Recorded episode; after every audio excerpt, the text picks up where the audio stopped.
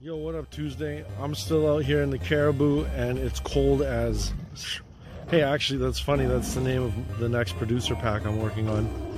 Oh, that comes out today. Look at that. Hey, I didn't even mean to do that, but yeah, cold as funk producer pack coming out today. Uh, so stay tuned for that. But today's push is every once in a while, it's really, really good to do a little bit of self development and look at something in your life, something that you could be doing better. Me, I learned the hard way.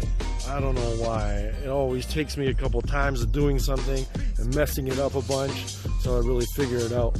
So for me, you know, this year, uh, 2020, as if it hasn't been bad enough for everybody, you know, for me, I'm just really trying to uh, fix a couple of things that I think is going to make my 2021 killer.